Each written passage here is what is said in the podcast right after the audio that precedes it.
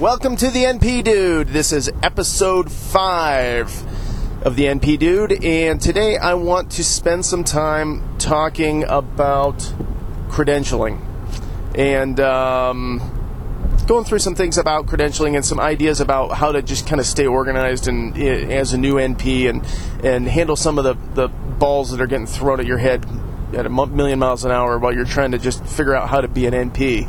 Uh, so that's why why I want to do that. Now you're going to hear something maybe a little different. You might hear some background noise. You might hear some people honking at me. Maybe some angry people screaming because I'm driving too slow. That's because I'm driving, and the reason I'm driving is because I'm going to corporate headquarters because I got a second job, and now I am going to be working in an office a little farther away from where I was in addition to the place I was at. So I'm going to be in the car a lot. So a lot of my shows are going to be with background noise, and it might be okay. It might be might sound like crap, but if the content's good, hopefully people will listen anyways. So credentialing, I figured was a good topic for today because I'm going to meet the credentialing lady, right? Why not talk about it? So I've already done credentialing at one place, and I'm kind of halfway through credentialing at the second place already. And you know, it's just as a new NP, it's another layer of I didn't even know this crap needed to happen. I've heard the word credentialing, but I don't know what it really means. I don't really understand what I have to do, what's expected of me, and all that stuff. Well, hopefully at the end of this show, as a as a student or or a brand new NP, this might give a little bit of guidance for that. And I'm sure I'm going to say things wrong in here. I'm sure I'm going to mess things up. So if you've got experience in this, which a lot of NPs out there do, Tell me I'm wrong. I want to hear. I'm waiting for somebody to say, You're full of shit. You don't know what you're talking about, Jeff. And I haven't heard that yet. So I'm waiting for somebody to give me good feedback. I want to hear it in my, my emails, jeff at thenpdude.com. You can leave comments in the comments section below this podcast on my website, thenpdude.com. You can also get me on Facebook, The NP Dude please, please, please give me comments, questions, concerns, issues, topics to discuss. Feed me information you guys want to hear because if I can't hear what you guys are saying, I'm just going to blather on about what I think's cool. So today, I'm going to meet the credentialing lady, and um, credentialing. What's the deal right? New np or I'm, I'm, in my last semester and i'm still worried about graduating. I'm still worrying about getting my license applications figured out. I got to figure out where which certifying body i'm going to go to. I still got to study for my certification exams. I don't want to think about credentialing but here's the thing. If you think about it now and you start organizing things now it'll make sense it'll make it easier. I should, should say it that way. It may not make sense because God only knows if credentialing is ever going to make sense to anybody, but um, certainly make it a little easier to keep yourself in an organized fashion. So, and I'll get into how to organize. I think in, at the end of this to how to handle that. But as far as credentialing is concerned, credentialing is getting you hooked up so that you can get reimbursed essentially what it is. Now, there's two different types. There's insurance credentialing and then there's hospital credentialing. And cr- hospital credentialing is to get you privileges so that they say, yes, you're not a you know psychomaniac killer, and we're going to let you come work in our hospital and smother people in their beds or something in the middle of the night. So they want to make sure they know who's going to be working in their hospitals, and so that's a different animal. I'm family practice in addiction medicine. I'm not credentialed with a with a hospital. Those I hear are a nightmare. It takes a lot longer, and you really just give them the information they want, and they make the decision on it from there. So it's really not, I don't think, a big deal from the NP standpoint. I think it just is more a time constraint. Now, insurance credentialing is a bigger is a bigger deal, right? Because there's a billion insurance plans out there. There's Medicaid, Medi- Medicare, uh, all the different types of Medicaid, state Medicaid programs. Um, in Ohio, we've got I don't know four or five that I know of, probably more that I don't know of. Um, and so you have to get credentialed with each one of those insurance plans for them to say, yes, we agree that that is a, a, real provider, that they meet the requirements that we've set forth in the standards for reimbursement, and then they they give you all that information from there, right? And say, okay, you're you're hooked in, and you let your billing people go from there, and that's another issue for when I have more experience and, and hopefully learning a lot more about billing and the practice uh, aspects of, of, of the nurse practitioner world. So, the first thing you're going to want to do, and we'll go through like when you're in school versus out of school. When you're out of school and you've passed your exams, you've got your certification in hand, you just went to your state, you now have your license number with your state, and the state says you are good to go. You can go get a job. You're ready to start working. And you got that first job ready, you're interviewing, and they say, Yes, we love you, we want you, we're ready to get you started. Well, what's the next step?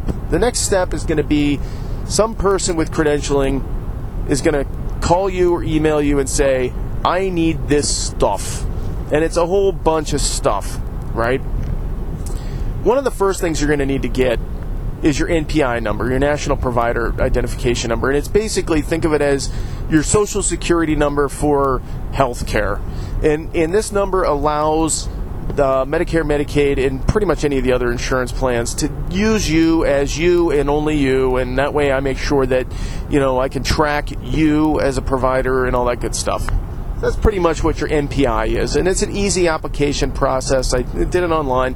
I don't even remember what was in it. That's how unmemorable it was. So it was a quick thing. You get your NPI. It literally is like emailed to you within a day or less, same day, day or two, and you've got it. And it's just an email and it's a number. Done. NPI. out of the way. So get your NPI first, and then you're going to email that to your credentialing person, and they're going to be like, "Okay, great.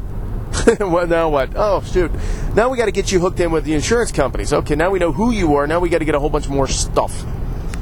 So, what's that stuff? Well, most of it's pretty obvious. It's your license, your license numbers, all that kind of crap, right? Your certification, certification number.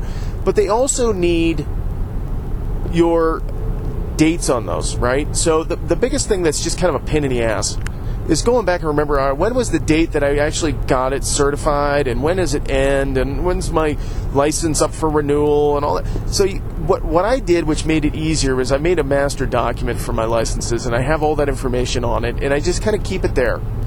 And so I, when I need to look quickly, oh crap, oh my certification is due, you know, which it, they're not. I'm new, so it's not going to be. But I can look on that document pretty quickly and easily and say, yep, I can use this to track when I need to up update things and keep things kind of managed. So it kind of does two things, and I'm anticipating that, that that's going to be helpful down the line. Another thing that um, you're going to want to put in there is all your transcripts. I used unofficial transcripts for my first job. My second job, they want officials. So it just depends, right? So I have my unofficials in there in a, in a file, and I'm just going to keep them there. And I have electronic version PDFs, and I have paper copies too. Um, and I'll, I'll kind of go through a little bit more on organization later, but that's just something else they're going to need. Kind of seems silly because your certifying body and the state both use your transcripts, but they also want them, so you just get them for them. Any um, employment history stuff. So you're going to have to have your resume information in there. So you have you know which companies you've worked with, your bosses, and phone numbers and contact information and it's pretty much all the stuff that you would think about. Like if somebody wants to know about me, it's going to be in my resume. So most of the stuff you can just grab from your resume.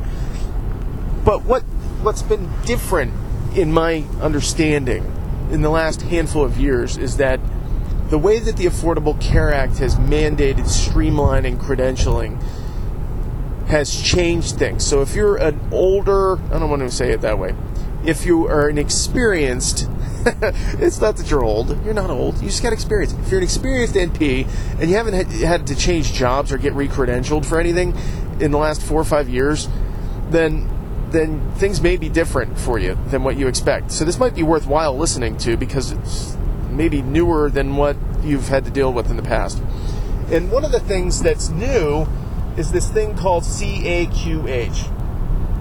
And the CAQH is um, it it's kind of a misnomer, right? It's it's an acronym that stands for Council for Affordable Quality Health Healthcare. So what the hell does that have to do with cre- credentialing, right?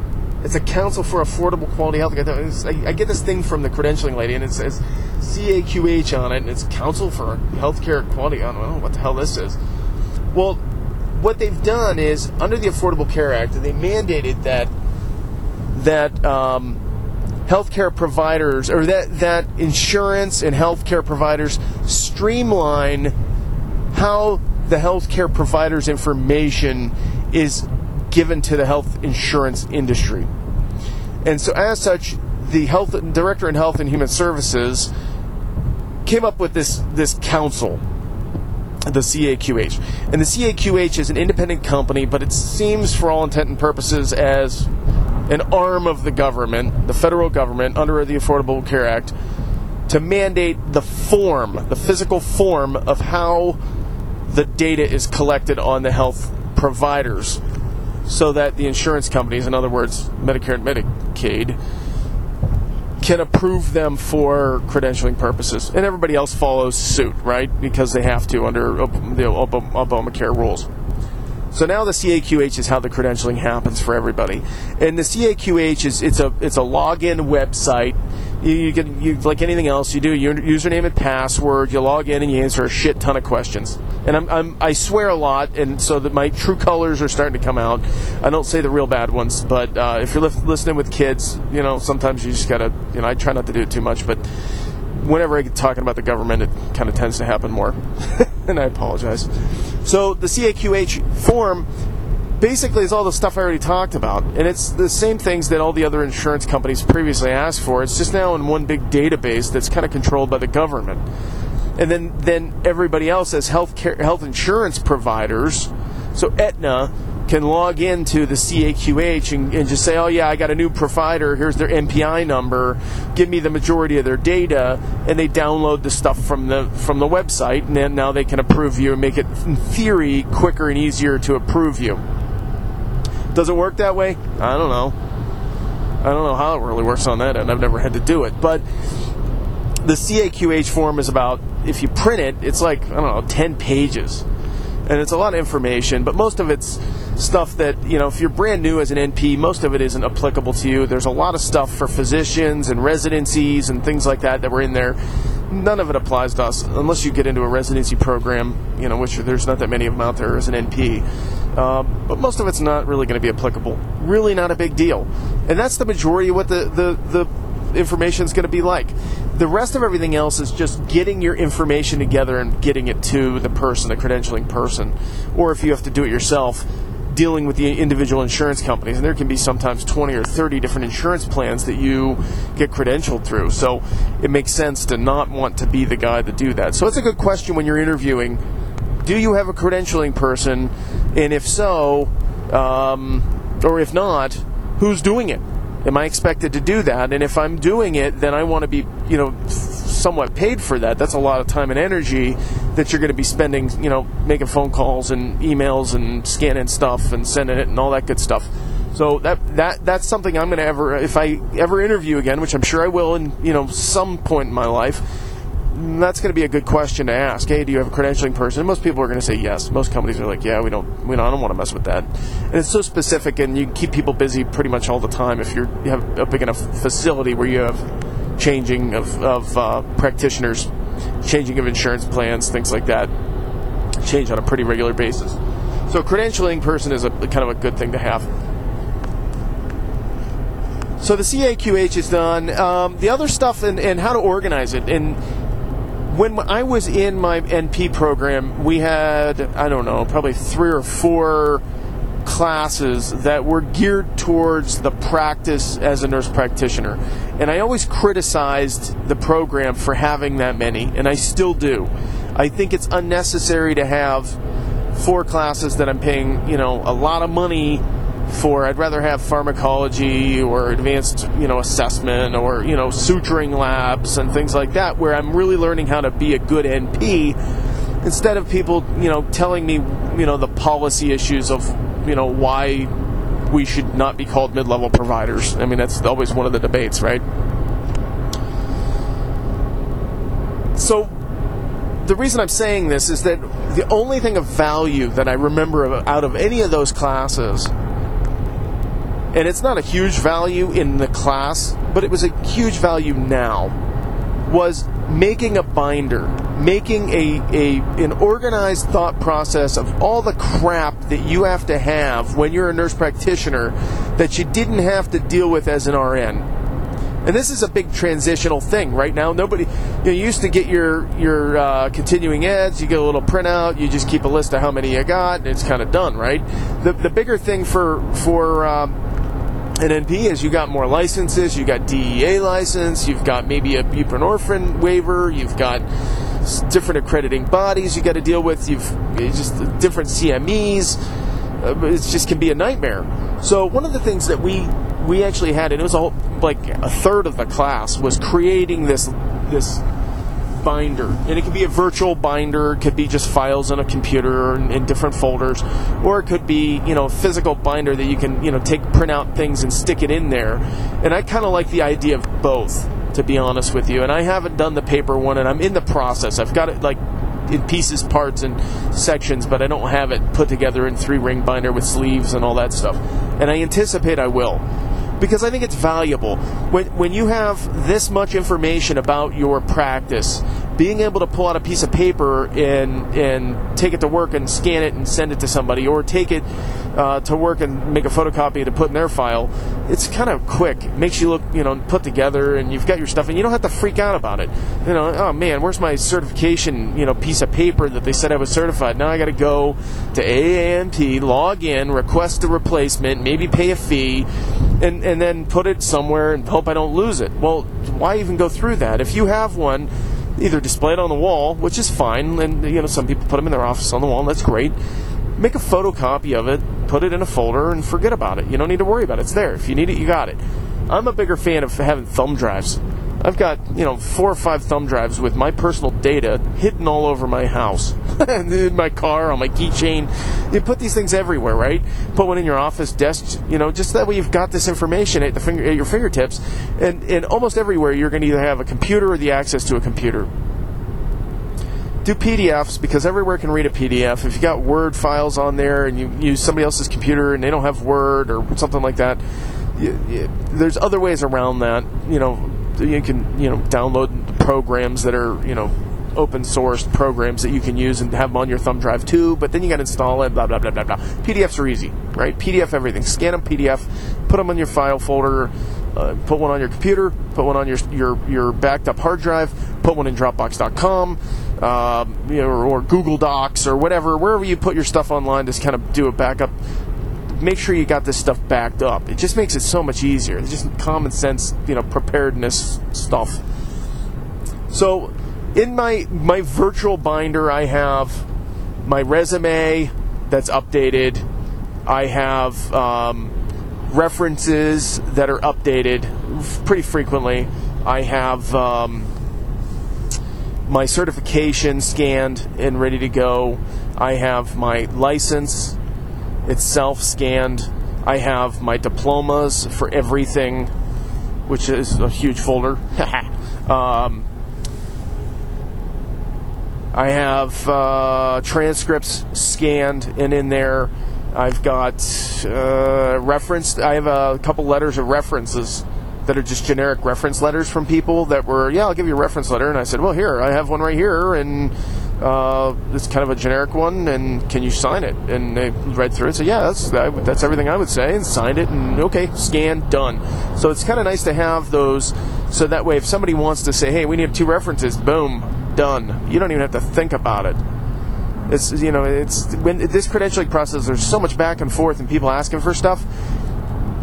I'm going to load them up, and it was pretty good. Even without as being as organized as I would like to be, it still was pretty decent because I have my stuff in folders on my computer. So I, I fired a lot of off to people in email form, and most people are, are sophisticated enough to know that yeah, I can I can work with it. Um, another thing I have in there is my collaborative agreements are scanned in and uh, the originals, so that way I've got it in my to my at my fingertips. Hopefully, we won't need those in the future, but right now I have it. What else? What else can you think? Your states are specific, so whatever it is that you think is important, put in there. Oh, here's one. Um, I actually go to our license lookup for my state, and I print out a copy of that to PDF. And I use a program called Cute PDF Writer. There's a billion of them out there that you can. It's just like a printer. Instead of selecting your you know physical printer, you, you select this PDF writer, and anything that you can print to your printer, you can print to a PDF. and it's fantastic. Cute PDF Writer is the one I use, and it, and I, don't even know if they still service or still out there. I'm sure it is, but it's fantastic. I, I use it all the time.